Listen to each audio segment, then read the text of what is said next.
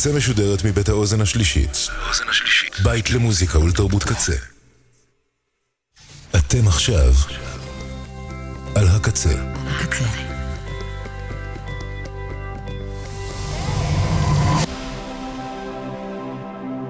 הקצה, הסאונד האלטרנטיבי של ישראל. הקצה. הקצה. Welcome. It's nice to have you here. I'm so glad you could come. This is going to be such an exciting day. I hope you enjoy it. Isn't it about time for somebody's favorite radio program? Radio, what the fuck? Radio Rocky. CinemaScope. Yeah. CinemaScope. CinemaScope. In Yair Rave. So yeah, that's you the voice. on the radio. That's the radio. I, this is the radio. That's a DJ. No, Hi there.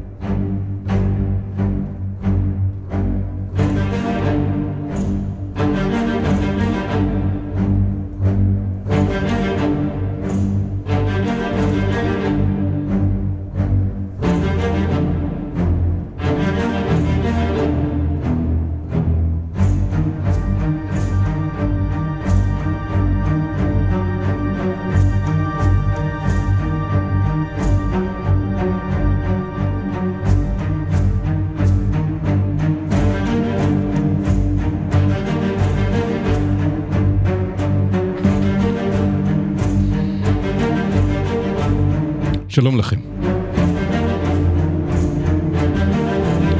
זה פיליפ גלאס דרך אגב, אם שאלתם את עצמכם. ולי קוראים יאיר רווה, לתוכנית קוראים סילמסקור ברדיו הקצה.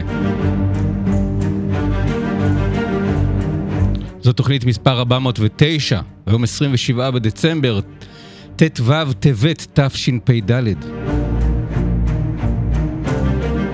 זו התוכנית האחרונה לשנת 2023, ולכן זאת תהיה תוכנית סיכום שנה.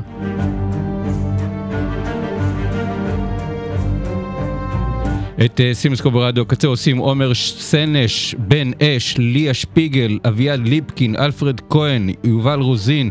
תודה לכל אנשי האתר kzradio.net ולאנשי הפייסבוק אה, שאחראים על כל התכנים הכתובים והמנוגנים והמופקים שעולים שם. ייכנסו לאתר ולפייסבוק ותעקבו אחרי כל התכנים שיש שם. תודה לקוואמי ותודה לכם שאתם מאזינים.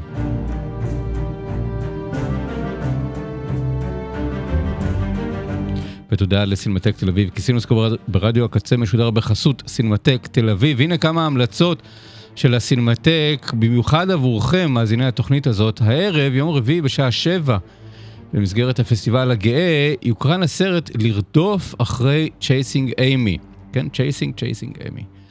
סב רוג'רס, בן ה-12, צפה בילדותו בסרט לרדוף אחרי אימי עשרות פעמים, וחייו השתנו לנצח. הוא מפתח קרבה ואולי אפילו סוג של אובססיה ללהיט משנת 1997, אשר מעצב את זהותו כקוויר. כאשר סב מתבגר הוא מחליט להפיק ולביים סרט תעודי שבוחן את תפקידו בתרבות, בתרבות הקווירית.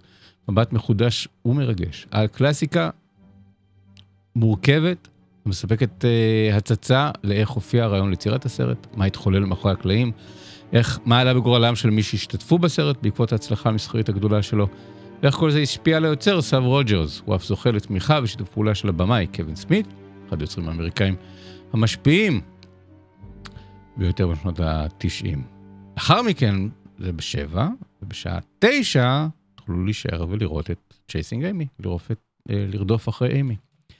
ביום שני, בשש ורבע, תתקיים הקרנה של סרטו החדש של נני מורטי, מחר תזרח השמש. זה קורה במסגרת התוכנית תקשורת והומור בקולנוע האיטלקי, מהטלפון הלבן לסמארטפון, אה, סדרה של קול... סרטים ישראלים. סרטים ישראלים. סדרה של סרטים איטלקיים.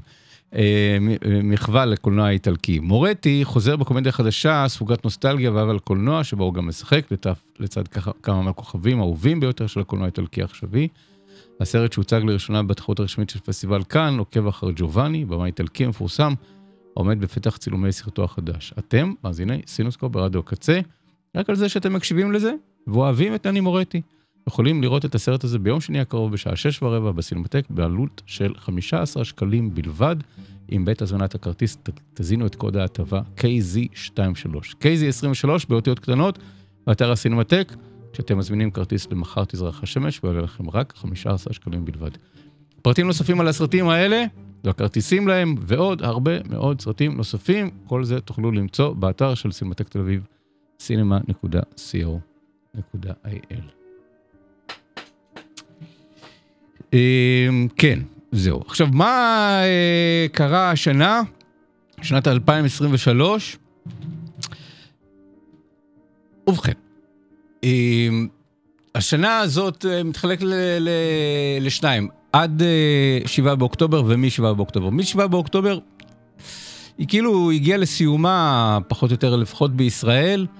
אה, גם הוליווד הושפע מאירועי 7 באוקטובר מהמלחמה, מאבקים סביב כן הכרה בישראל, לא הכרה בישראל, היה ממש איזשהו סוג של קמפיין של איגודי היוצרים והגילדות.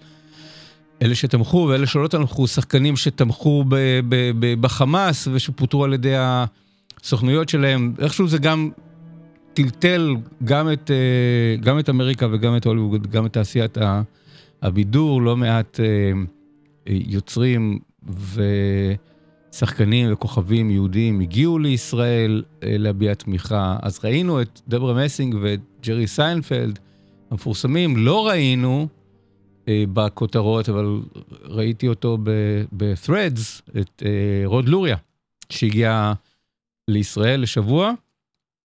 רוד לוריה במאי. אה, ואם הבנתי נכון מה שהוא כתב ברשתות החברתיות, הוא הולך, לעשות, זאת אומרת שהוא אומר, זה משפיע על משהו שהוא הולך לעשות. הוא הולך לעשות משהו בהשראת זה לקולנוע, יהיה מעניין לראות. ולעקוב. זה די שיתק את בתי הקולנוע, זה משהו שקורה בישראל מדי פעם, כשיש אה, מלחמה, מבצע, אז בתי הקולנוע נסגרים, אז, אז זה קורה. בפחות או יותר חודשיים הקולנוע בישראל הושפע מהדבר הזה. גם התוכנית הזאת נעלמה מהאוויר לחודש, כי לא יצאו סרטים חדשים. בתי הקולנוע בהתחלה היו סגורים, אחר כך הם נפתחו בלי שיצאו סרטים חדשים, אחר כך התחילו לצאת סרטים כזה כל מיני שאריות, הקהל הגיע בצורה מאוד מהוססת, ובהדרגה אני חושב שכעבור חודש, כאילו במלאת 30 לאסון, קצת התחילו לחזור לשגרה, ואחר כך גם שלישי בשלייקס וגם לסרטי הילדים המדובבים בהצגות יומיות בשבת, או גם לא בשבת, כי, כי גם בתי הספר היו סגורים. הם התחילו לחזור לשגרה, ומאז חנוכה, בחופשת חנוכה, פחות או יותר בתי הקולנוע, לפי מה שאני מבין, עובדים. אה, בסדר. אה,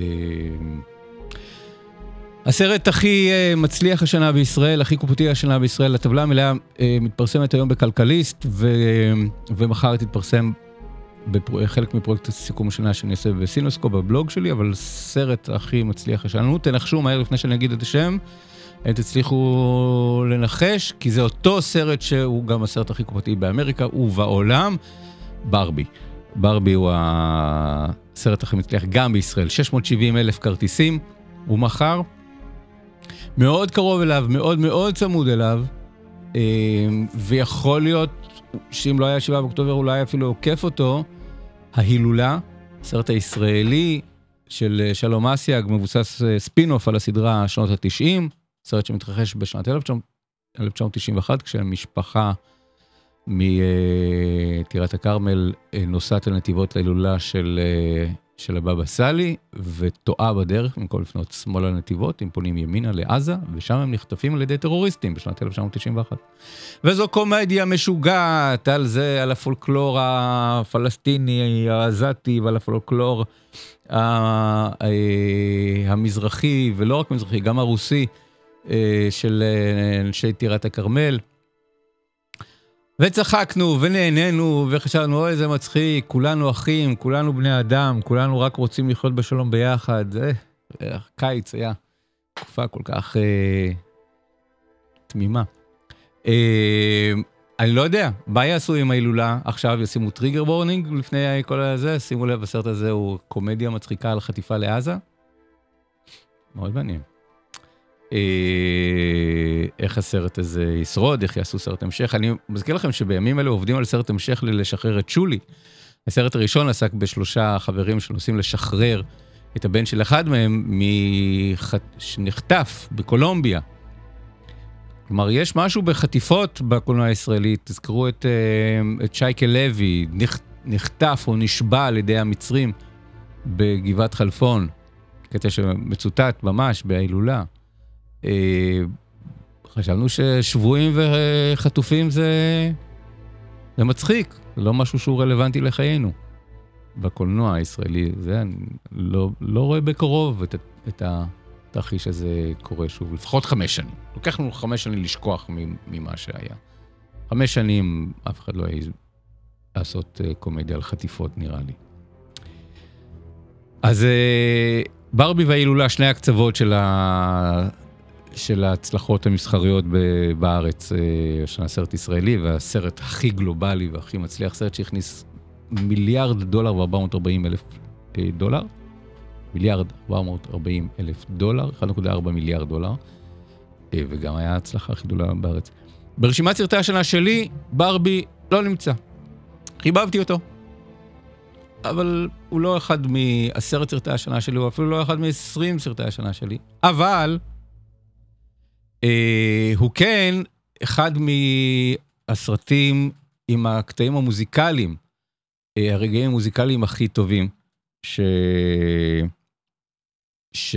שהיו השנה. וזה דבר שצריך לשים לב אליו, אחד הטרנדים או הדברים שקרו השנה בקולנוע האמריקאי, שריתקו אותי, זה כמות ה musicals שהיו לנו, אבל, אבל לא יכולתם לדעת את זה על פי הטריילרים.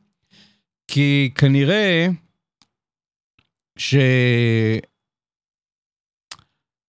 כנראה שהבינו האולפנים בהוליווד שהוליווד, ש musicals לא מוכר כרטיסים, אפילו אנשים נרתעים מזה, אז החביאו את ה musicals. בת הים הקטנה, אני חושב שלא ידעתם שהוא musical כשבאתם אליו, למרות שהוא היה רימייק ל musical.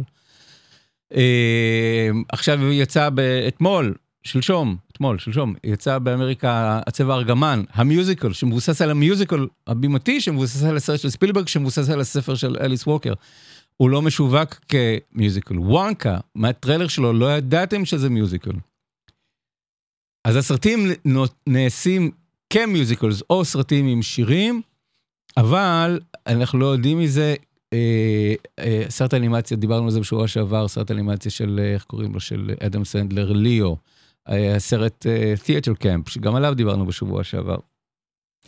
כל הסרטים האלה הם בעצם musicals, אבל הם לא משווקים ככאלה, אלא פשוט אתם מגיעים ואנשים שרים. אני מת על זה, אני מאוד מאוד אוהב שאנשים שרים בסרטים, כי זה לא ריאליסטי, זה לא מציאותי, זה משהו שיכול לקרות רק בקולנוע או רק על הבמה, משהו שכזה מייחד את האומנות מהמציאות, ואני אוהב את הרגעים האלה. וברבי היה musical. היו בו שני קטעי song and dance מובהקים, והיה נוכחות מאוד אה, מרשימה ודומיננטית ל, ל, למוזיקה ולכוריאוגרפיה. ואחד הרגעים המוזיקליים הכי טובים שהיו השנה, היה בברבי, אה, השיר ששר ריין גוסלינג, שנקרא I'm Just Ken, אה, מבחינתי אחד המועמדים הבולטים לזכייה באוסקר, זה יהיה מאוד מאוד משעשע, בייחוד הייתי שמח לראות את השיר הזה מבוצע על ידי ריין גוסלינג וחבריו. על הבמה של, אה, של האוסקרים. אז הנה, לסיכום השנה, ברבי לא אחד מסרטי השנה שלי, אבל הקט, הסצנה הזאת היא אחת הסצנות הכי טובות שראיתי השנה בקולנוע.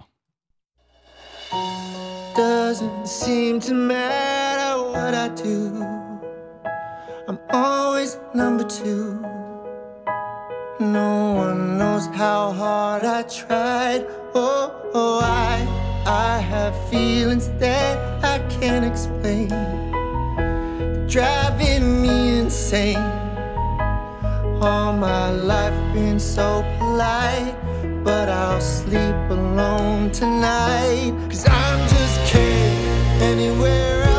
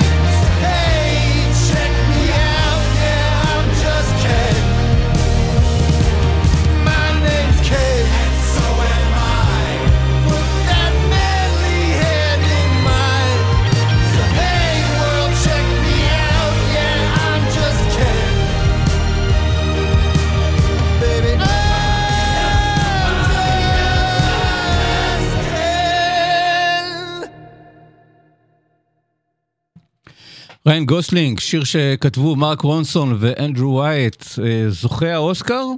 בקרוב, לא יודע, אולי. אה, I'm Just Ken מתוך ברבי the musical, לא סרט השנה שלי, כן אחד מהסרטים שאני הכי, לא, אחת מהסצנות שהכי אהבתי השנה. בואו נדבר קצת על הסרטים שהכי אהבתי השנה. במקום הראשון, סרט שהדהים אותי פעמיים, השקעתי שש שעות בצפייה שלו, פעם אחת באיימקס דיגיטלי, פעם אחת באיימקס 70 מילימטר. הסרט החדש של כריסטופר נולן, במאי שמופיע הרבה ברשימות סוף השנה שלי, הרבה פעמים גם באמת גם במקום הראשון, אופנהיימר. אופנהיימר, צריך להגיד, הוא גם להיט גדול, גם בישראל, 350 אלף כרטיסים הוא מכר בארץ.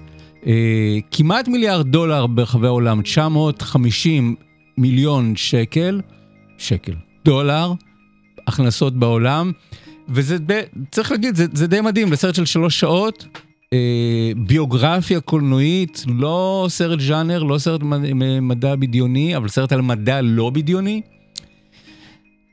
והצליח למשוך אליו כמות עצומה של, של צופים, הוא הפך לאירוע, ומהבחינה הזאת, הבן אדם שהגה את הרעיון הזה של ברבנהיימר, הוא גאון. לחבר את, אני חושב שזה רעיון שעשו אנשי וורנר ברדרס באמריקה, לח, להצמיד את ההפצה של ברבי להפצה של אופנהיימר באותו יום, ו... ומי הפך את זה לאירוע כזה שצריכים לראות את שני, אני חושב שוורנר ברדרס ניסו לחבל באופנהיימר, כי כי כריסטופר נולן עזב את אולפני וורנר אחרי הסרט הקודם טננט, התעצבן עליהם על איך שהם הפיצו אותו בזמן הקורונה, ועבר לאוניברסל, אז נראה לי שבוורנר רצו לחבל בהצלחה של אופנהיימר, ואמרו בואו נוציא את הסרט הכי גדול שלנו של השנה באותו תאריך ואף אחד לא ילך לראות אותו. ובמקום זה, אני חושב ששני הסרטים האלה מינפו אחד את השני מאוד יפה. אני לא חושב שאם היו יוצאים בתאריכים שונים, אף אחד מהם לא היה מגיע למספרים שהוא הגיע. ברבי היה עדיין יכול להיות הסרט הכי מצליח של השנה, בלי אופנהיימר, אבל לא היה מגיע למיליארד וחצי דולר, ואופנהיימר לא שלא היה מגיע למיליארד דולר בלי שברבי היה מחובר עליו, והיו הופכים את זה למין איזשהו סוג של אירוע שצריך לראות את שניהם ביחד, וזה באמת מאוד מינף את, ה, את הסרטים אה, אה, האלה. אז אופנהיימר הוא סרט השנה שלי, סרט אינטליגנטי, שהוא באמת המיטב של הוליווד מבחינתי, איך לעשות סיפור שהוא גם מורכב, גם אינטליגנטי, על דמות שנויה במחלוקת, שהיא לא לחלוטין טובה ולא לחלוטין רעה, היא דמות מאוד מאוד פגומה, אה, ושאנחנו גם מזדהים איתה וגם נרתעים ממנה וגם אנחנו הולכים איתה וגם אנחנו ביקורתיים כלפיה, והסרט עושה את אותו דבר. ונותן לנו לבחון אותה מכל מיני זוויות, גם הזווית האישית וגם הזווית המדעית וגם הזווית ה... מבחינת ההיסטוריה, האם האיש הזה הוא צדיק או חוטא, האם הוא מלאך או שטן, האם האיש הזה הציל את העולם או הרס את העולם. כל הדברים האלה נמצאים בסרט ומועלים בסרט ואיכשהו מצליח, הסרט מצליח להחזיק את כל הצדדים, קצת כמו פיזיקת קוונטים, מצליח להחזיק את כל הצדדים האלה בעת ובעונה אחת, שהאיש הזה יכול להיות גם מלאך וגם שטן. אה, באותה, אה, באותה נשימה, ב, ב, על, על, אותו, על, על אותה בלטה. אה, סרט מרתק, סרט שאני אני חושב שאני אהנה לראות אותו עוד ועוד, כמו שקורה לי הרבה פעמים מסרטים של, של כריסטופר נולן, שהם תמיד הרבה יותר מורכבים ממה שנדמה במבט, במבט ראשון. אז אורפנהיימר הוא סרט השנה שלי. אני לא סופר לאחור, אני סופר כאילו קדימה, כי נראה לאן, לאן נגיע. במקום השני, אני פשוט צריך להגיד את זה כמו שזה, כי אם אנחנו הולכים על, על הסרטים הכי טובים, שהם רק פיצ'רים אה, מעל 80 דקות או 70 דקות או וכן הלאה, או רק סרטים שהופצו בבתי הקולנוע בשנה החולפת, אז לא נגיע להרבה דברים, אבל החוויה הקולנועית, אחת החוויות הקולנועיות הכי מדהימות שחוויתי השנה, קרתה בסרט שנמשך 40 דקות בלבד, ועלה בנטפליקס, וקוראים לו הסיפור המופלא של הנרי שוגר, וביים אותו וס אנדרסון. ובעיניי זה פשוט סרט גאוני, וסרט מופתי, וסרט שברגע שהוא נגמר, צפיתי אותו, צפיתי בו פעם נוספת. ואז ראיתי אותו פעם נוספת, והוא לא מפסיק להיות סרט נהדר ומבריק ומקורי, ו... ואיזשהו קולנוע שהוא... אה, זה בדיוק הקולנוע שאני, שאני אוהב. מצד אחד, יש בזה משהו מאוד ספרותי, דיברנו עליו באחת התוכניות הקודמות. משהו מאוד, מאוד ספרותי, כי פשוט זה הקראה של סיפור של רועל דל. ומצד שני, זה הסרט הכי קולנועי שיש, כי הכל קורה באיזשהם עולמות ויזואליים מלאי הפתעות והמצאות, שצריך להסתכל ולחפש ולהבין מה קורה סביבם, ואיך, ואיך התמונה והעיצוב והסט מספרים את התמונה. ומצד שלישי זה גם משהו מאוד תיאטרלי, כי כאילו זה מין משהו, הופעה בימתית, מין מסכת של, אה, של אנשים שמספרים את הסיפור בתוך תפאורה המשתנה, והסרט גם מתייחס לזה כי יש בזה אלמנט קרקסי. אז פחות או יותר כמעט כל מדיום אה, הבעתי אפשרי מתכווצ'ץ' לתוך הסיפור ה-40 דקות האלה, שיש בזה גם ספרות וגם, אה, וגם קולנוע וגם תיאטרון וגם קרקס. ו... וזה נהדר, ממש התמוגגתי מהסרט הזה, ואני חושב שווסט אנדרסון מבחינתי הוא מבמאי השנה. לא כי הוא הבמאי הכי טוב של השנה, אלא כי הוא אחד משני במאים שהפגינו השנה חריצות אה, מדהימה. מצד אחד הוא הוציא סרט באורך מלא שנקרא אסטרואיד סיטי, סרט מקסים. לא מסרטי השנה שלי, אבל מקסים, שמענו לפני רגע קטע מתוכו, של אלכסנדר דיספלה. אמ, ואת ארבעת הסרטים על פי רועל דל לנטפליקס. כלומר, חמישה סרטים חדשים באורחים משתנים של uh, וס אנדרסון יצאו השנה מ-20 דקות ועד שעה ועד שעתיים או שעה וחצי. והם uh, כמעט כולם היו נהדרים, וכל אחד היה שונה אחד מהשני, וכולם היו מאוד מאוד וס אנדרסוניים. Uh, אז, uh, אז וס אנדרסון, באמת, כל הכבוד. עכשיו, אני, הכל יצא לנו בשנה אחת, אבל את, את אסטרואיד סיטי הוא עשה ביים קודם, כי זה היה בימי הסגרים של הקורונה, אה, שהוא צילם ב, בספרד, והסרט יצא באיחור. יש כאילו דברים שנדבקו ביחד. הבמאי השני שאני רוצה לציין לשבח הוא גיא ריצ'י, שלא, אה, הוא לא במאי שאני אוהב ביום-יום, אה, לפעמים יש סרטים שלו שאני אוהב, לפעמים יש סרטים שלו שאני ממש לא אוהב. השנה כבר בינואר הוציא שני סרטים חדשים, גם כאן זה איזשהו סוג של מין תאונת שרשרת בין סרטים שצולמו בימי סגרי הקורונה ונדחו אה, והתקבצו ביחד מאולפנים שונים ומהפקות שונות. אה, אז אחד הסרטים הראשונים שראינו השנה בינואר היה מבצע פורצ'ן, קומדיית אקשן שהייתה אחת מקומדיות האקשן הטובות שהיו השנה. אה, מעין ניסיון של גיא ריצ'י לפתוח franchise בסגנון ג'יימס בונד, זוכרים? ג'יימס בונד לכאורה נגמר, עכשיו צריך להתניע את זה מחדש, אז הנה נכנס גיא ריצ'י ועושה מין סרט אה, שיכול לפתוח סדרת אה, סוכני ביון חצי קומיים אה, עם מכות ואקשן והרפתקאות ו- וטוויסטים, שנקרא מבצע פורצ'ן. מאוד חיבבתי את הסרט הזה, וחודש אחר כך הוא הביא סרט מלחמה רציני. בלי, בלי השטיקים של גריצ'י, שנקרא החוזה, עם ג'ייק ג'ילנון בתפקיד הראשי, אה, ומאוד מאוד התפעלתי מהסרט הזה. אה, גם כסרט מלחמה הוא היה טוב, גם כסרט שיש בו על מצפון של לוחמים אה, אה, במלחמה. לא העליתי על דעתי, כמו כל דבר שקרה השנה בקולנוע. אנחנו רואים את זה באופן מנותק, אבל לא העליתי על דעתי שעד שתסתיים השנה אנחנו גם פה נהיה במלחמה ונראה דיווחים אה, ממלחמה. אבל החוזה של גיא ריצ'י, סרט מלחמה מצוין, אה, שראיתי השנה. הם לא מסרטי השנה שלי, אבל אני לא יכול שלא להתפעל מההישג של, אה, של גיא ריצ'י השנה. אז במקום הראשון, אופנהיימר, במקום השני, העולם המופלא של הנרי שוגר. עוד רגע נדבר על המקום השלישי, אבל לפני זה אני רוצה לדבר על המקום הרביעי. המקום הרביעי אה, קרה סר, סרט שהוא פלא, פלא בעיניי, סרט ישראלי, עצמאי, אה, שטס מתחת לרדאר. שמעתי שעושים אותו, לא דמיינתי שיש סיכוי שהוא יהיה טוב, חשבתי שזה יהיה איזה מין משהו כזה חובבני. אה, העיר הזאת של עמית אולמן, אה, סרט שפשוט חשמל אותי, הדליק אותי, הצחיק אותי, אני לא נוטה לערבב בין סרטים ישראלים לסרטים אה, לא ישראלים בטבלות סוף השנה, זה לפעמים מסובך מדי, לפעמים זה רגיש מדי, לפעמים לא, לא תמיד קל.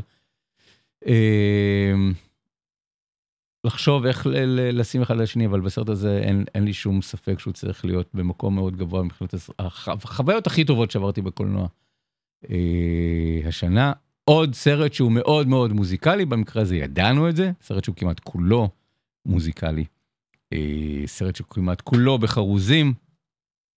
אה, סיפור בלשי, פילם נוער, מתרחש בלילות גשומים ואפלים. וכל שיר מתוכו הוא, אה, הוא הברקה, וכל רגע שהייתה לנו תוכנית שלמה שהקדשתי לסרט הזה עם השירים והקטעים המוזיקליים מתוכו, אז בחרתי לסיכום השנה את הקטע שנקרא הבטל, הקרב החרוזים, קרב הראפ בין עמית אולמן וג'ימבו ג'יי, עמית אולמן מגלם את הבלש ג'ו, ג'ו חלפון. אה, שחגג בדצמבר אה, יום הולדת, מזל טוב. אם תראו את הסרט זה ככה זה מתחיל הסרט, אה, וג'ימבו ג'י הוא העוזר שלו, ואז הם רבים ונפרדים, ו... וזה הריב ביניהם, הבטל. אתה עושה סלט מכל דבר כמו קרש חיתוך. מזיין לי את השכל כמו שפן עם פטיש לתנוך. בלבל לי בביצים כמו שפשפת של חייל בטנק אבל היום ג'ו היום אני שם טלק, שנים אני מגן עליך. שורף קשרים כמו טירון שעדיין מתלהב משפצורים לנשק. ואומרים לי, היי hey, ג'ק, עזוב את הפסיכי. ואני כמו אידיוט שמנסה לגדל אבטיחים בקוטב הצפוני. כי אין סיכוי אני שתקתי כבר יותר מדי שנים וזה זמני לקום ולהגיד את האמת בפנים. אם אתה בלש אז קריסטל זה פפסי, אדורם קייסי זה מסי, רומן פיליפ צ'וק ון פרסי, ונילה אייס זה ג'ייזי, מרמורק זה צ'לסי, כמו לשים את יוסף על הטוף ובכינור את פסי. כספרוב לא יכול להיות ביום אלוף רוורסי. ה flow שלך רקוב וגם הגרוב שלך גנוב, אתה כמו חיקוי עלוב של דיק טרייסי.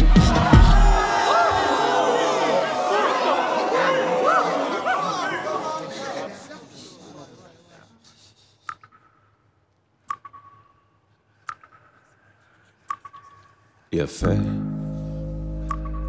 היממת אותי פה, ברכותיי. רק תגיד לי, מה בדיוק אתה יודע להיות בלש? אם בלעדיי. בלעדיי אתה כמו ירושלים, בלי דוד או טדי קולק. כמו מבחן בגרות בספרות, בלי רוני סומק. סמק, אני לא רקוב חביבי, אני דבש. מה אתה יודע על להיות בלש? אתה חושב בקטן, מחזיק פנקס ורושם. חושב זה גרגר חול כשזה בעצם ים שלם. חושב זה מלאבי כשזה הקרם דה לה קרם. עכשיו הוא חושב שסיימתי, אני רק מתחמם. בלעדיי אתה פול ללא הפלא, צ'רלי בראון ללא הכלב. מדבר על דיק טרייסי, אני דופק לך אדגר אלן. פה, בלעדיי אתה כמו מוכר בשוק, אנונימי כמו שימי מנדל. מי? בדיוק. בדום שלא תחזיק בחוץ, תהיה מציאותי. שמור לי מקום לידך שם בגן עדן רבתי וסע אם השומר בכיסא ישאל אם שמרת על זה אמיתי החל לו נהר, תדליק לו סיגר ותגיד לו שבאת איתי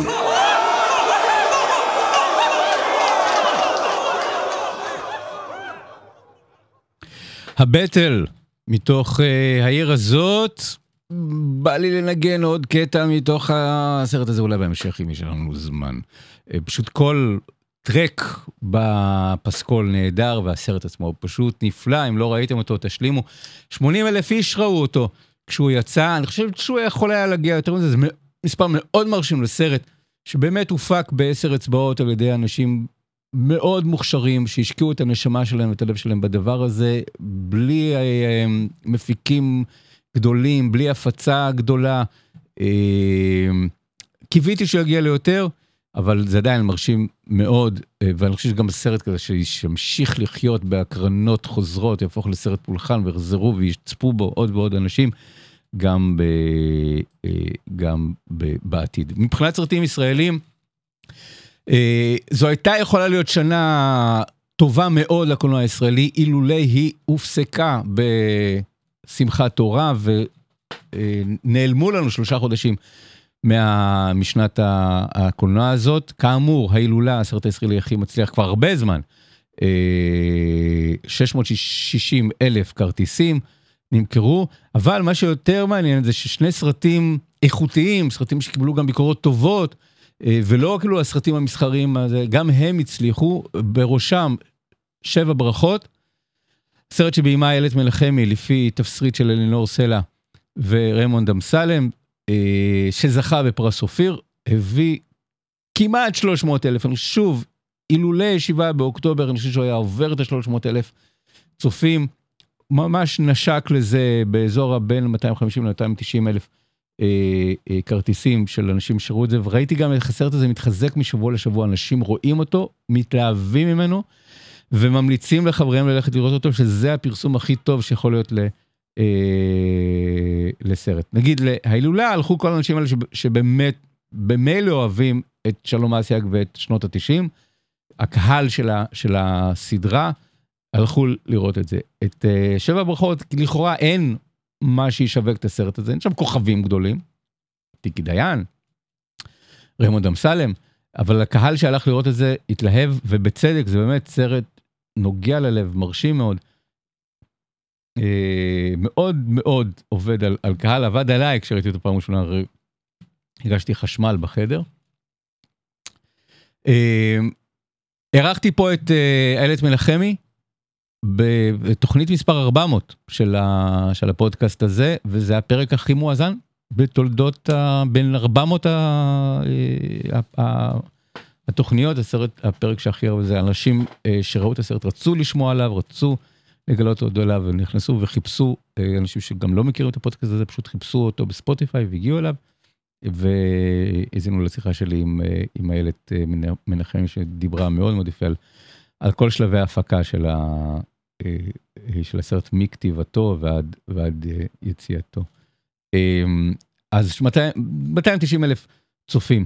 במקום השלישי, גן קופים של, של אבי נשר עם 130 אלף כרטיסים. גם כאן, להראות שטרגדיות זה משהו שיש להם אה, אה, תופעות לוואי. הסרט הזה יצא בערב סוכות, שבוע לפני האסון של השבעה באוקטובר, בדיוק שבוע, הסרט היה שבוע בבתי הקולנוע, לפני שבתי הקולנוע נסגרו, ו...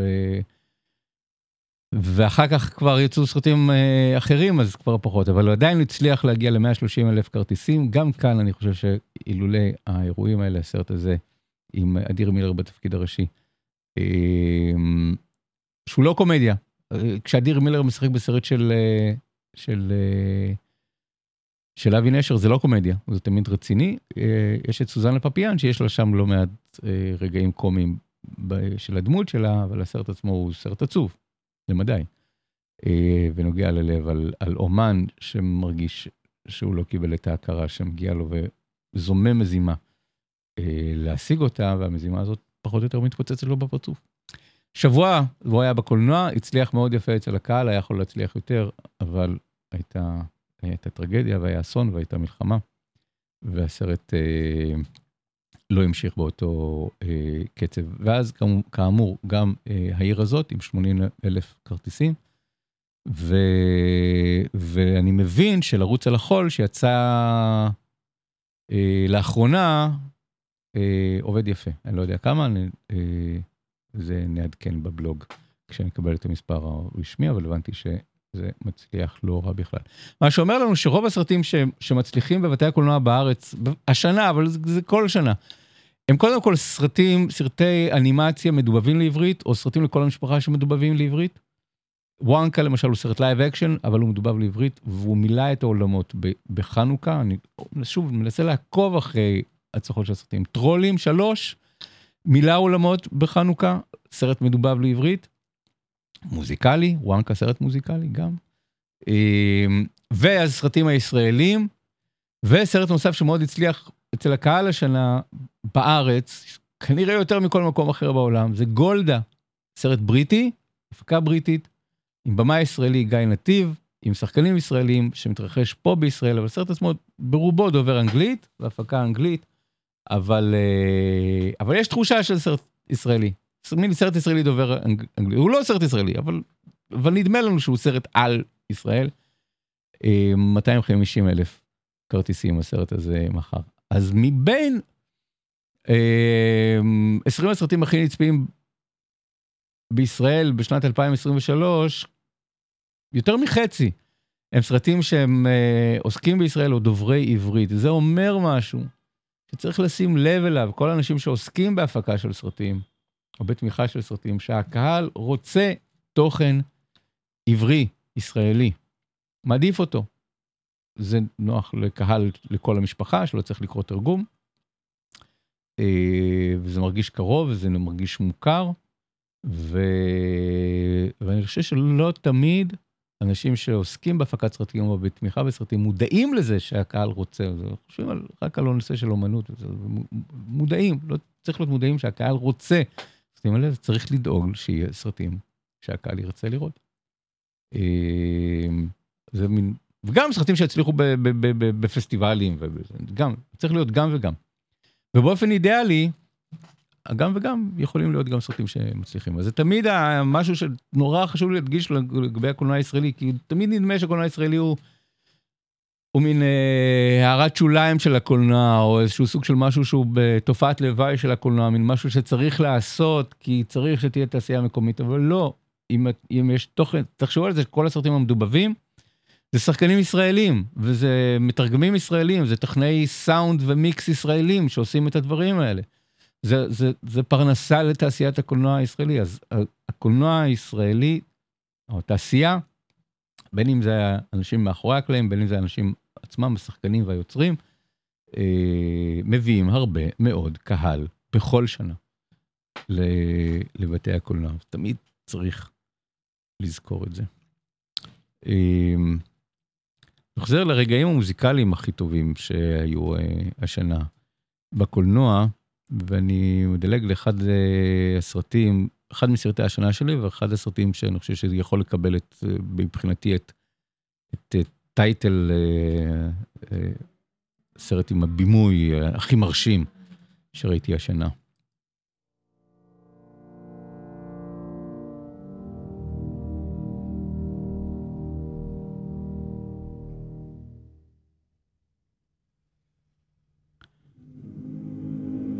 הסרט הוא אה, מאסטרו, של ברדלי קופר, על אה, ליאונרד ברנסטיין, ברנשטיין. ברנשטיין.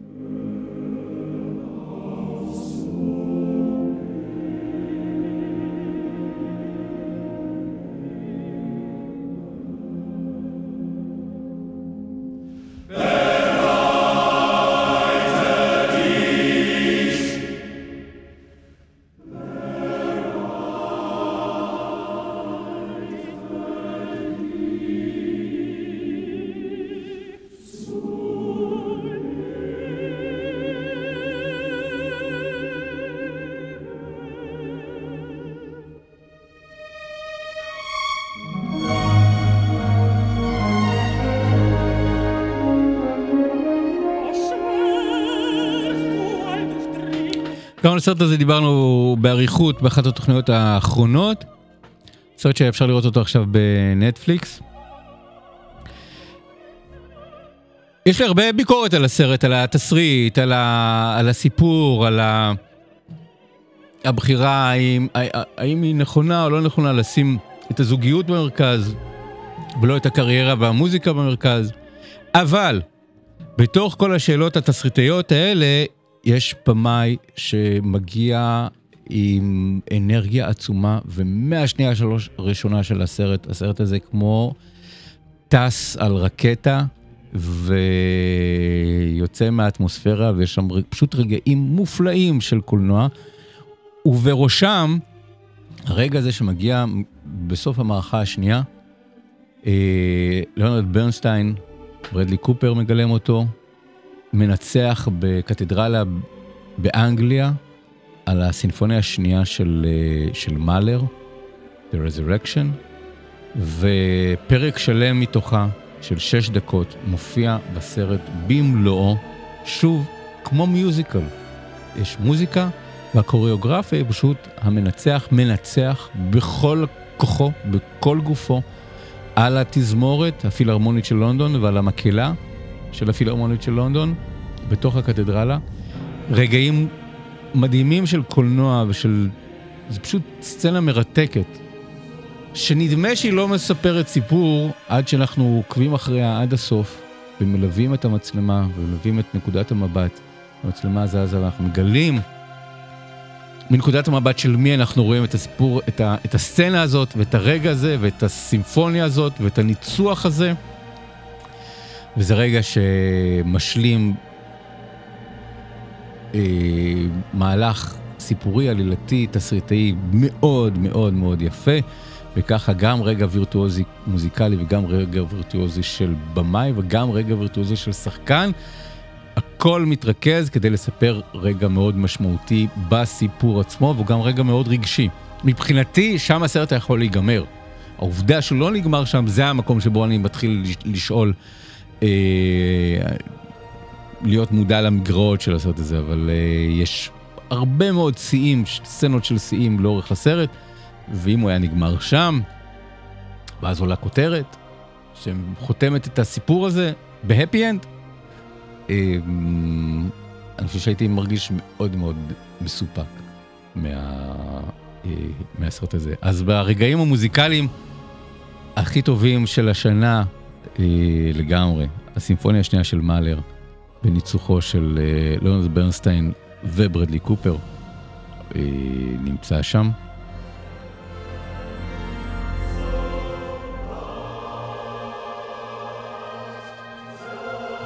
אתם זוכרים לפני שנה בדיוק דיברנו על סיכום השנה בקולנוע וגם יצא סרט שנקרא טאר המנצחת עם קייט בלנשט שהיא מנצחת של הפילהרמונית של ברלין וגם שם יש עניין שלם עם, אה, עם מאלר, שזה מעניין. אה, עכשיו,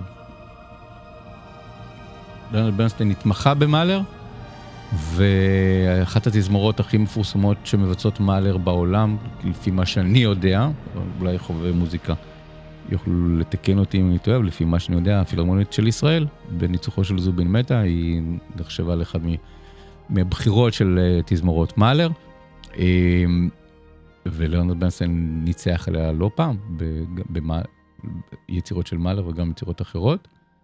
זה לא מופיע בסרט. זה אפשר לעשות מין נספח על ברנשטיין ב, ב, בישראל, על הדברים שהוא עשה פה. יש כיכר על שמו, בין הבימה לכיכר התרבות שנקראת, כיום היא הכיכר על שם לנרד ברנסטיין, שניצח בה אה, באודיטוריום שם, בהיכל התרבות. אה, אז... אה, מאסטרו, אחד מסרטי השנה שלי. זה לא הרגע המוזיקלי של, של מוזיקה, אה, לא הרגע היחידי של מוזיקה קלאסית שסחרר אותי בקולנוע וגרם לי ללכת ולהאזין לקטע במלואו במנותק מה, אה, אה, מהסרט, וגם פה, ממש כמו מאסטרו, סרט שאני יכול, הוא לא אחד מסרטי השנה שלי, אבל סרט שאני צריך לשבח את הבימוי שלו. אנחנו נדבר עליו בהרחבה בשבוע הבא. הסרט נקרא סולטברן, הבמאית היא אמרלד פנל, והוא מתחיל עם הקטע הזה.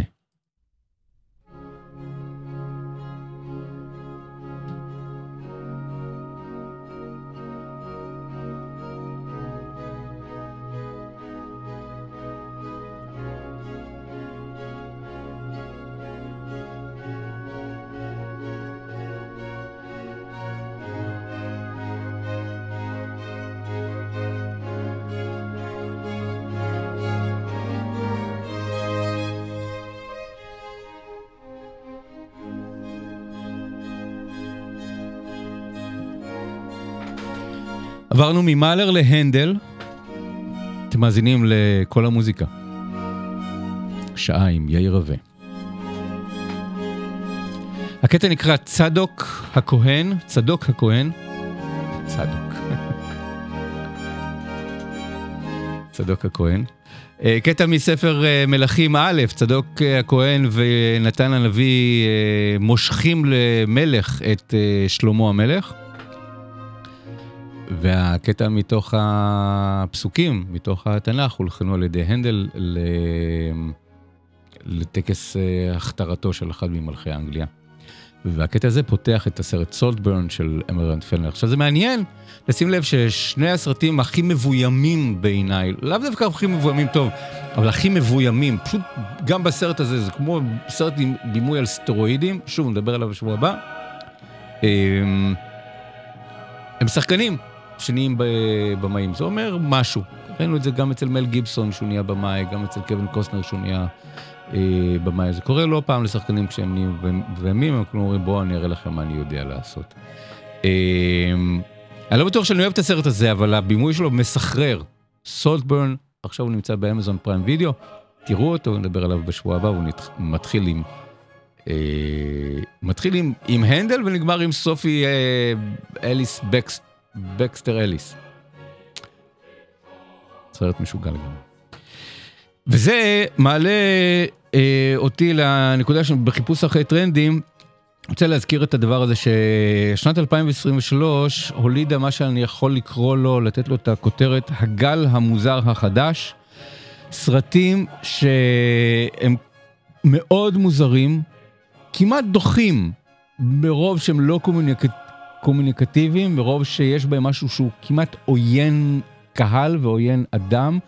סרטים שהם חזון מאוד מאוד פרטי של, אה, של היוצרים שלהם, שמצד אחד אני אומר, מה אתם רוצים ממני? אני לא מבין אתכם, אני לא יודע מה אתם רוצים, אתם לא מתקשרים איתי. מצד שני, אני בהלם שהסרטים האלה נעשו, ונעשו לא כסרטים קטנים, אלא כסרטים מאוד מאוד גדולים, אבל אני קצת נשארתי מחוץ ל... אה, לתשואות, אבל הם היו כל כך רבים, שאני לא יכול שלא לשים לב אליהם ולהתפעל מהם ולהירתע מהם בעת ובעונה אחת. בו מפחד. הוא אה, הגדול והבכיר ביניהם שלוש שעות של הסיוטים של חוקין פיניקס ושל ארי אסתר. פור תינגס, מסכנים כאלה, שיגיע לבתי הקולנוע בארץ עוד רגע, בתחילת 2024, סרט שיהיה מאוד מאוד מדובר באוסקרים, ואתם יודעים מה? הוא יכול מאוד להפתיע וגם לזכות באוסקר לדעתי, אני חושב שאופנהיימר הולך לזכות באוסקר, אבל אה, אם לא, אני חושב שכל מי שמהמר על ברבי, אני לא מבין אותו, אבל, אה, אבל אם אופנהיימר לא יזכה, אז, אה, אז מסכנים כאלה, הוא הסרט שיגנוב לו את האוסקר, או, ש... או, את... או את האוסקר על הבימוי. יורגס לנטימוס, במאי שיש לי איתו בעיות מאז היום הראשון שלו בקולנוע, במאי, במאי קצת דוחה, גם על הסרט הזה נדבר בהרחבה כשהוא יגיע, אבל, אבל וואו, אני לא מאמין שהסרט הזה נעשה והוא נעשה ככה, סרט מאוד קיצוני, מאוד מאוד בוטה, סרט שנראה כאילו יצא מ-1972. מבחינת כמות האלימות והסקס שיש בו, מבחינת החוסר קומוניקטיבית שלו והקפיצות בין זמנים ובין מקומות ובין... ממש סרט לא, לא ברור. לא התחברתי אליו בכלל, אבל, אמ, אבל לא יכולתי להפסיק להגיד, וואו, מי עשה את הסרט הזה ומי נתן לו לעשות את הסרט הזה? התשובה היא דרך אגב דיסני, שזה מדהים בפני עצמו. אזור העניין, עוד סרט שידובר בו רבות, גם בסיכומי השנה בעולם וגם באוסקרים, uh, The Zone of Interest, עוד רגע גם, גם הוא יגיע לישראל, עוד סרט של A24, A24, האולפן uh, הכי מוזר בעולם. אמ, שוב, סרט מאוד מרשים מבחינה קולנועית, סרט שמתרחש, סרט אנגלי, ג'ונתן גלייזור הבמאי, אמ, אבל הוא דובר פולנית וגרמנית, ומצולם ומופק אה, קו-פרודוקציה עם, עם פולין, אה, שמתרחש בבית קטן וחמוד מחוץ לאושוויץ. וזה הסרט. אה, אני שונא את הסרט הזה, אבל הוא מאוד מרשים מבחינה קולנועית. הסרט של, אה, אה, גם הסרט של מרטין סקורסזה, רוצחי פרח הירח, נכנס לדעתי לדבר הזה, שוב, יותר משלוש שעות של סרט שלחלוט... שוב, הרבה מעמיתי רואים בו את סרט השנה שלהם, והוא גם נבחר לסרט השנה של... אה, בסקרי סוף שנה של המבקרים באמריקה. אני לא התחברתי אליו בכלל, אבל מאוד התפעלתי מהסרט, מהעשייה שלו ומזה ש, שאפל TV נתנו כל כך הרבה כסף ליצירה כל כך לא קומוניקטיבית. וסולטברן, הקטע ששמענו כרגע, הסרט של אמרד פנל, אה, שהוא גם סרט, אה, יש קו דק בין פסיכי ופסיכופתי, והסרט הזה מדלג בינו בחדווה מאוד מאוד גדולה. מאוד מרשים, ומאוד מאוד אה, לא נעים. אז פתאום, מצד אחד הסרטים של דיסני ושל מארוול אה, ושל לוקאס פילם לא כל כך מצליחים השנה, כל הנוסחאות המסחריות שברורות לנו מאליהם לא תופסות את הקהל. הסרטים של מארוול עושים מספרים לא טובים, סרטי האנימציה של דיסני ושל פיקסאר והרימייקים שלהם של live action לא מצליחים. המנכ"ל של, או נשיא האולפן מודח, מביאים את הנשיא הקודם והוא לא מצליח, את היושב ראש הקודם, אה, אה, והוא לא מצליח לשקם את החברה, ומתחיל להאשים האשמות, למה זה הקורונה אשמה, דיסני פלוס אשמה, הקהל אשם, ההנהלה הקודמת אה, אשמה, אבל משהו שם מאוד מאוד לא עובד, ויכול להיות שהדבר הזה שנקרא אולפני דיסני, שהם היו השליטים ב-15 שנים האחרונות של, של עולם הקולנוע, ושכולם התיישרו אליהם. בשנת 2019 לדיסני היו שבעה סרטים שהכניסו מעל מיליארד דולר. אתם יודעים כמה סרטים שהכניסו מעל מיליארד דולר היו לדיסני בשנת 2023? אפס. כלומר, ככה פתאום נגמר אולפן, ככה נגמרת אימפריה. עכשיו, אני מניח שדיסני, יש לה מספיק אה, נכסים אינטלקטואליים, או נכסים, גם יוצרים וגם, וגם מותגים, בשביל שיכול להיות שהם יחזרו, וזה רק איזשהו סוג של משבר רגעי, או איזשהו סוג של רגע שבו הם לוקחים כמובן מאליו את הצלחת הקהל, ו, ו, והקהל אומר להם לא. אז זה לא משהו שמפה זה הולך לפירוק ולפשיטת רגל, אבל זה אומר שה, שהקהל הוא הפכפך, והקהל לא לוקח רק ישר את כל מה שנותנים לו, והנה דיסני הגדולה לא הצליחה השנה, השנה הייתה שנה יותר טובה לאולפני אוניברסל. אבל פתאום מגיעים הסרטים האלה, שהם כמובן סרטים קטנים יותר, אבל הם מיועדים לקהל מבוגר יותר, בוגר יותר, אה, אינטליגנטי יותר, שמחפש סוג אחר של קולנוע. לא קולנוע של גיבורי על, לא קולנוע של פופקורן, אלא קולנוע שיאתגר אותו. והסרטים האלה זוכים לאיזושהי הצלחה. שוב, זאת לא הצלחה עצומה, זה לא מיליארדי דולרים, הם לא יהיו ברשימת עשרת הסרטים הכי קופתיים של, של השנה, אבל יחסית לגודל שלהם, הם יוצרים הרבה מאוד באז, הרבה מאוד תשומת לב, ומביאים קהל אה, אליהם. אז, אז קורה משהו, קורה משהו בקולנוע האמריקאי, זה, אני חושב שזה תופעת לוואי של הקורונה, זה תופעת לוואי של, של, של, של, של הסטרימינג, של החיפוש אחרי משהו שלא מתאים רק לראות בבית, אלא צריך לצאת לקולנוע לראות את זה ולחוות את זה עם קהל ולחוות את זה באופן מרוכז. וסרטים שהופכים להיות פתאום אירועים אה, של קולנוע אלטרנטיבי. אני חושב ש-A24 קיוו שבו מפחד, בו הוא is afraid, יהיה כזה, הוא לא נהיה כזה, אבל הם כן עשו את זה שנה שעברה עם הכל בכל מקום בבת אחת. עוד סרט שלא התחברתי אליו, אבל מאוד מאוד התפלתי שהוא נעשה ונעשה כמו שהוא. אז, אז A24 הם, הם המותג המוביל ב, בסוגה הזאת של המוזר החדש, אבל שאר האולפנים האחרים, כמו Searchlight, בבעלות דיסני, אה, לא מפגרים מאוד מאוד אה, מאחוריהם. אה, הסרט ה... במקום השלישי, אני לא זוכרים, דילגנו, אמרנו סרט במקום הראשון אופנהיימר, במקום השני העולם המופלא של הנרי שוגר, דילגנו למקום הרביעי, העיר הזאת. במקום השלישי, סרט שנקרא נשארים לחג, גם עליו נדבר בהרחבה בעוד שבועיים שלושה, הוא עוד רגע יוצא, פשוט ראיתי אותו 2023, אני לא רוצה לחכות לשנת 2024. סרט נפלא של אלכסנדר פיין, אמ, סרט כריסמס, שחבל, שוב, אנחנו לא חוגגים פה כריסמס, אבל חבל שהוא לא יצא בסמוך לחג המולד ב- בישראל, פשוט כי אה, אווירת החג איכשהו מש, משרה משהו על, ה, אה, על הסרט הזה. אמ, וגם בו יש רגעי מוזיקליים מאוד יפים. סרט שמתרחש בשנות ה-70, נראה כאילו שנעשה בשנות ה-70. המוזיקה שלו, יש בה אלמנטים שמזכירים את שנות ה-70. ויש שם אה, יופי של מוזיקה. אני רוצה להזכיר, בואו תקראו את הרשימה המלאה אצלי בבלוג בסינמסקופ. אה, היא באה אליי, אנטומיה של נפילה, אר, גולדה, הגולבה זוכה, פלורה ובנה, הרוצח, הצצה ליחסים. עניין של מזל של וודי אלן ושקרים קטנים של ניקול הולפסנר, כל הסרטים האלה תמצאו אותם ברשימת סרטי השנה שלי,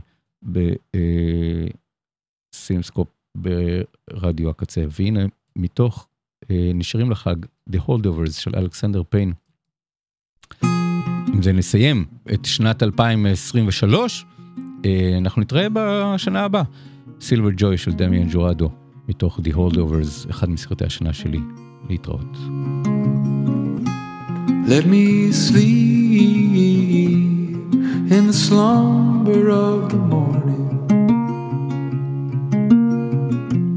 There's nowhere I need to be, and my dreams are still are calling. Lay your troubles on the ground. No need to worry about them now. Daylight shaking through the trees. Do not disturb me. Let me be.